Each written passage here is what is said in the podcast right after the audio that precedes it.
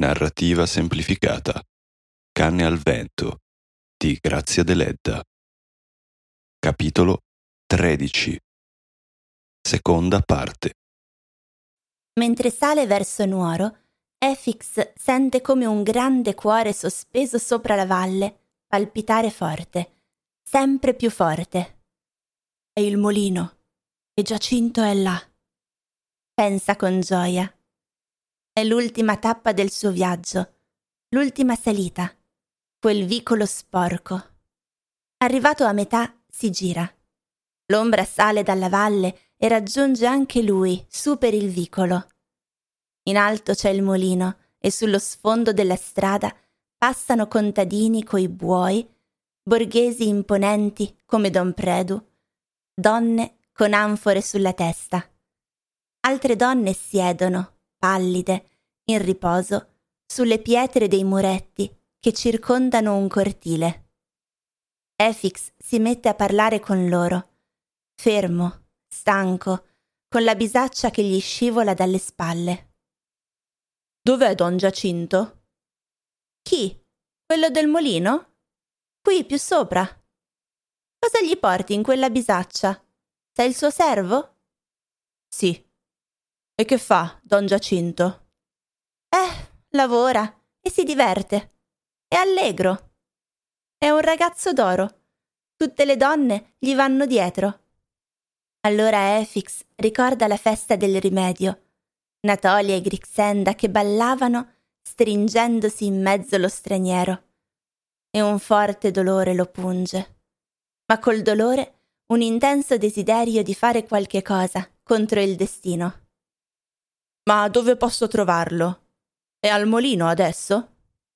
«Ecco che viene.» Ecco infatti Giacinto arrivare di fretta, coi capelli e i vestiti bianchi di farina.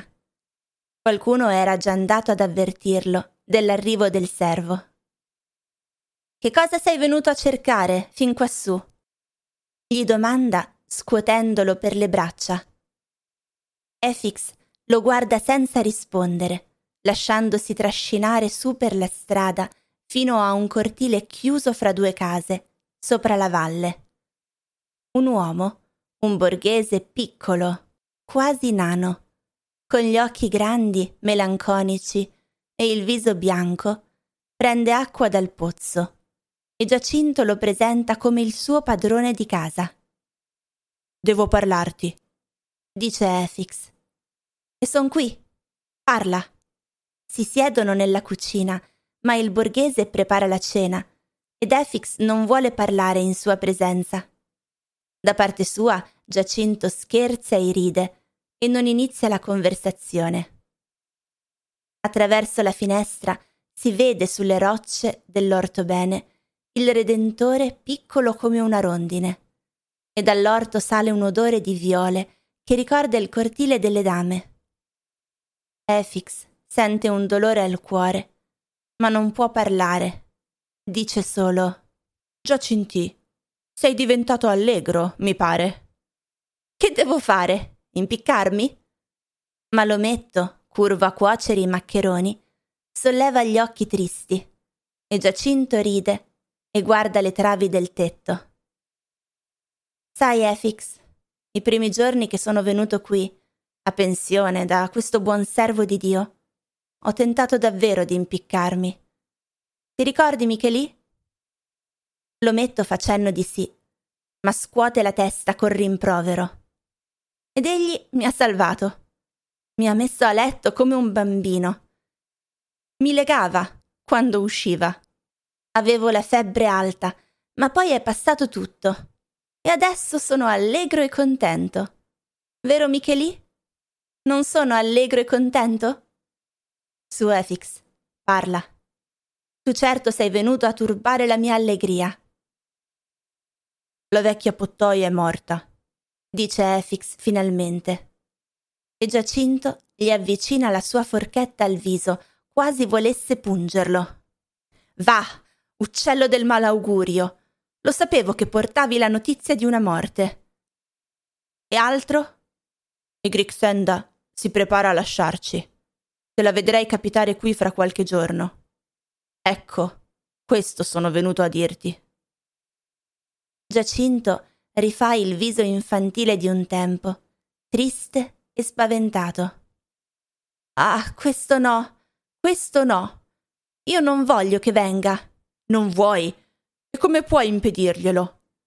D'altronde è la tua fidanzata. Hai promesso di sposarla. Io non posso sposarla. Vero? Vero che non posso, Micheli? Non posso e non voglio. Non sono in condizioni di sposarmi. Sono un pezzente. Ho altri doveri, tu lo sai. Ebbene, posso parlare davanti a quest'uomo, che sa tutto di me, come lo sai tu, e mi compatisce. Io devo pagare il debito delle zie. È per questo che volevo morire, perché avevo la disperazione nel cuore. Ma quest'uomo mi disse: ti terrò gratis in casa mia, ti darò alloggio e anche da mangiare quando ne ho, ma tu devi lavorare e pagare il tuo debito. Efix guarda l'ometto tra il meravigliato e il diffidente e pare chiedergli con gli occhi: perché tanta generosità? E l'uomo, che mangia col viso curvo sul piatto, solleva gli occhi e dice: perché siamo cristiani. Allora Efix torna come dentro di sé e ricorda perché è venuto. Giacinto, eppure bisogna che tu sposi Grixenda. Essa verrà qui a giorni. Non mandarla via, non perderla. Ma, sant'uomo, non hai orecchie per ascoltare? Io ti dico che non posso tenerla, che non posso sposarla. Devo pagare il debito delle zie.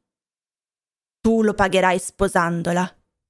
Hai ereditato tanto? Dice allora Giacinto ridendo. Ma Efix lo guarda serio e ripete 2 volte. Sono venuto per parlarti di questo.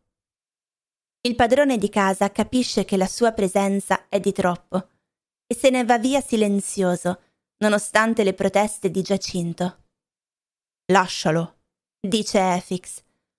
Quello che devo dirti, nessuno deve saperlo.